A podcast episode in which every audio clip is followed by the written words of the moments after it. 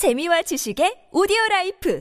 팟빵 안녕하세요. 군사도폭입니다. 지금쯤 여러분들도 유명한 주류 언론들의 뉴스에서 러시아군이 유리하다, 러시아가 바흐무트를 완전히 포위하고 있으며 우크라이나군이 벌써 다리를 끊고 철수하고 있다는 보도가 나오고 있어 우려스러울지도 모르겠습니다. 심지어 우크라이나 전장의 상황을 매일 전하는 척파로 OSINT 계정에서도 최근 3월 5일자 상황을 보면 바흐무트 북부에서 러시아군이 대거 진격하고 있는 모습을 볼 수 있으며 이보다 하루 전인 3월 4일의 전황 지도에서는 프로모우 인근의 교량과 바흐무트 도심지 동쪽의 교량을 우크라이나군이 파괴했다고 표시해 놓은 것을 볼 수 있습니다. 현지 시각 3월 3일 러시아 바그너 그룹 용병들의 소장인 예브게니 프리고진은 바흐무트가 사실상 러시아군에게 완전히 포위되었다고 주장하며 이제 하루 이틀만 지나도 바흐무트는 러시아군의 손에 들어오게 될 것이라며 젤렌스키 우크라이나 대통령에게 영상을 통해 바흐무트를 포기하고 물러나라는 메시지를 보냈습니다. 국내 여러 주요 언론 뉴스에서도 예브게니 프리고진의 영상을 내보내며 우크라이나군이 다리를 폭파하고 바흐무트에서 철수하고 있다는 소식을 전하고 있는데요. 그러나 여러 OSINT 정보통들이 자세히 분석한 결과 예브게니 프리고진의 메시지는 현실과 전혀 들어맞지 않는 헛소리에 불과하며 우크라이나군의 사기를 낮추기 위해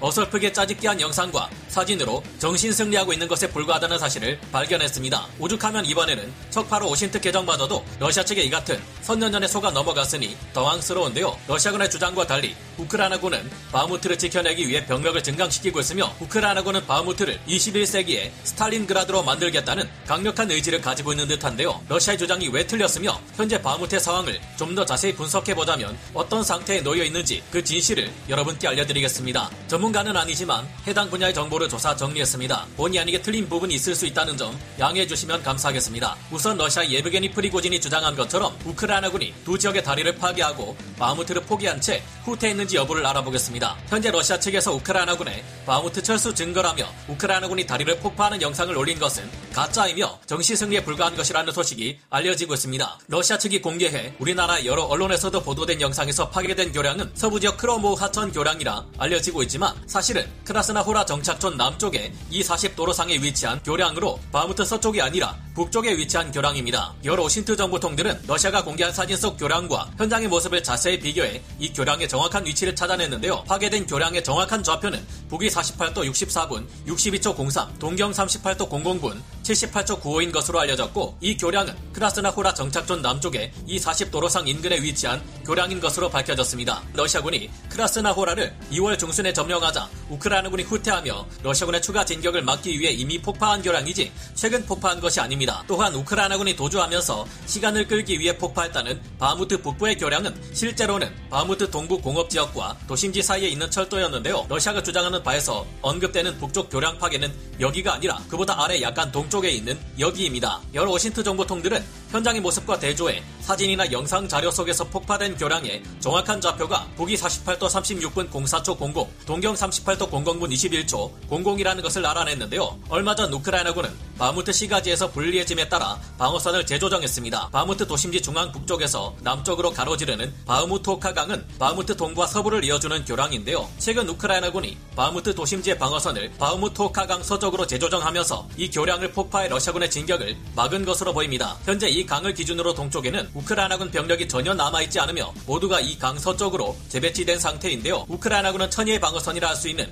이 지역에 방어선을 구축하고 먼 곳까지 훤히 보이는 데다 장애물 하나 없는 동쪽에서 강과 둑을 넘어오는 러시아군을 상대로 매우 효과적인 방어전을 수행할 수 있는 상태입니다. 이 지역에서 우크라이나군이 방어선을 재조정하고 다소 후퇴한 것을 두고 우크라이나군이 바흐무트에서 철수하는 수순을 밟고 있다고 평가하는 이들도 있지만 이곳에서의 우크라이나군과 러시아군 병력 배치 상태를 볼 때 그 생각은 틀렸다고 여겨집니다. 물론 바흐무트에서 여전히 격전이 일어나고 있으며 우크라이나군도 바흐무트에서 조금씩 철수하는 수순을 밟고 있지 않다고 이야기할 수는 없지만 러시아군이 바흐무트를 포위하고 있다고 말할 수는 없는데요. 러시아군이 바흐무트를 포위했다고 말할 수 있으려면 바흐무트 도심지의 서쪽에 있는 크로모우, 이바니우스케, 클리시치우카 이 세 개 지역의 언덕을 모두 장악해야 하지만 현재 어느 OSINT 소식에서도 이 지역들을 러시아군이 점령했다는 보도는 없습니다. 게다가 이 지역에는 우크라이나군의 영토 방위 여단과 국제 군단 병력에 더해 제24 기계화 여단과 제3 돌격 여단, 제80 공수 여단과 다수의 포병 여단 등 강력한 저항 세력이 방어 진지를 구축하고 자리 잡은 채 러시아군의 진격을 막아내고 있는 상황입니다. 즉 러시아군이 바흐무트를 포위했다는 말도 우크라이나군이 바흐무트에서 철수했다는 말도 모두 러시아 측의 거짓 선전전이라는 것인데요. 또한 우크라이나군은 아직 바흐무토카 강 서 쪽에서 방어전을 수행하는 우크라이나군에게 보급을 전해주는 T0504 도로와 T0506 국도를 여전히 통제하고 있으며 별 문제가 없는 상황입니다. 이 지역의 러시아군이 계속해서 공세를 가하려 하고 있지만 우크라이나군의 제26 포병 여단과 제40 포병 여단, 제43 포병 여단이 이를 막아내고 있습니다. 예브게니 프리고진은 3월 3일 영상 메시지에서 하루나 이틀이 지난 3월 5일에서 6일 즈음이면 이 지역을 러시아군이 점령할 것이라 했지만 아니요. 여전히 이 지역은 우크라이나군의 통제하에 있으며 앞으로도 러시아군이 점령하는 것은 결코 쉽지 않을 겁니다. 물론 이 지역이 매우 위태로운 것은 사실이지만 우크라이나군은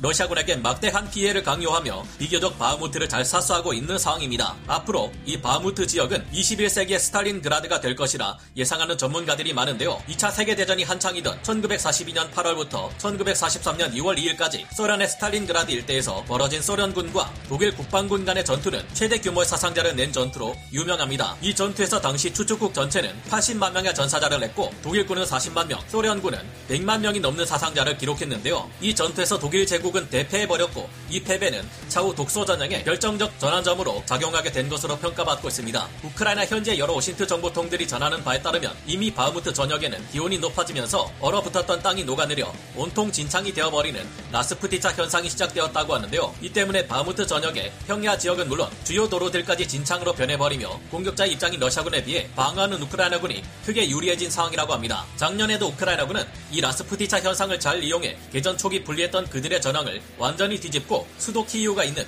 북부 전선과 서부 전선 등에서 러시아군을 몰아내고 드네프르강 이북의 헤르손 지역에 러시아군의 여러 대대 전술단 전력을 가둬버리는 데 성공한 바 있습니다. 올해에도 우크라이나군은 이 라스푸티차 현상을 잘 이용해 안 그래도 급격하게 전쟁 지속 능력을 상실하고 있는 러시아군의 전투력을 바닥까지 끌어내리게 될 것 같은데요. 게다가 동부작전 사령관인 3월 3일 올렉산드르 시르스키 상장이 바무트에서 방어전을 치르고 있는 제93 기계화 여단 지휘부를 방문해 외부에 드러나지 않는 은밀한 작전을 지시한 것으로 파악됩니다. 이 명령은 도심 외곽지에서 제93 기계화 여단을 비롯한 기계화 부대들의 가벼운 무장만을 갖춘 러시아군 보병대 추가 진격을 막는 것을 말하는 것으로 보이는데요. 반면 도심지에서는 방어하는 측이 훨씬 유리한 시가전을 통해 러시아군의 추가 공세를 막아내려는 것이 우크라이나군의 계획인 것으로 보입니다. 일부의 오신트 보도에 따르면 최근 우크라이나군은 국방부 산하에 최소 10개 신규 여단을 창설하고 내무부 산하에도 최소 8개 신규 여단을 창설하는 등 서방에서 전문 군사 교육을 받고 복귀하는 병력들로 하여금 반격 부대를 편성하고 있어 우크라이나군이 라스푸티차 현상이 주춤하는 기간 이후부터 21세기판 스탈린그라드 전투를 준비하고 있다고 예상하고 있는데요. 이 말대로 진행된다면 독일 제국이 스탈린그라드 전투 패배 이후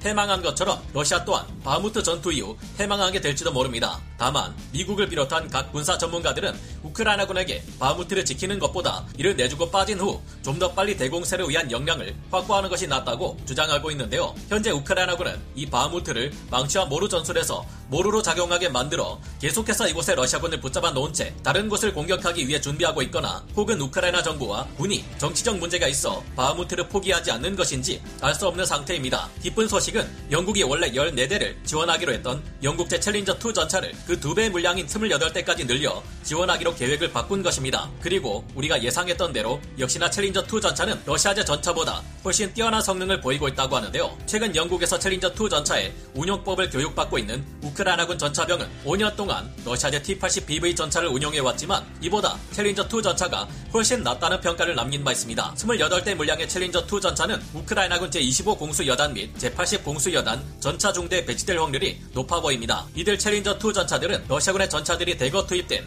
크레미나 전선 에 투입될 가능성이 높으며 이미 M2A2 브래들리 보병 전투 장갑차로 무장한 제47 기계화 여단이 크레미나에서 활동 중이기에 이들과 합을 맞춰 러시아군을 격파하기 위해 투입될 가능성이 높다고 합니다. 28대의 챌린저2 전차들은 우크라이나군이 그동안 상대하느라 애를 먹어왔던 러시아군의 최강 전차 T-90M이나 BMP-T 터미네이터 차량을 박살내줄 것으로 기대되는데요. 그리고 이제 슬슬 우크라이나 전역에서 러시아군을 몰아내기 위한 대공세 계획에 대한 예상 또한 OSINT 전문가들을 통해 나오고 있습니다. 이에 관한 계획은 어떤지, 왜 유독 잘 싸워왔던 우크라이나군이 바무트에서는 큰 피해를 입고 기갑 장비조차 없이 몰려오는 러시아군을 상대하느라 갖은 고생을 치렀는지, 그리고 이에 대한 해결법은 무엇이었는지 다음 시간에 마저 말씀드리고 오늘 군사 돋보기 여기서 마치겠습니다. 감사합니다. 영상을 재밌게 보셨다면 구독, 좋아요, 알림 설정 부탁드리겠습니다.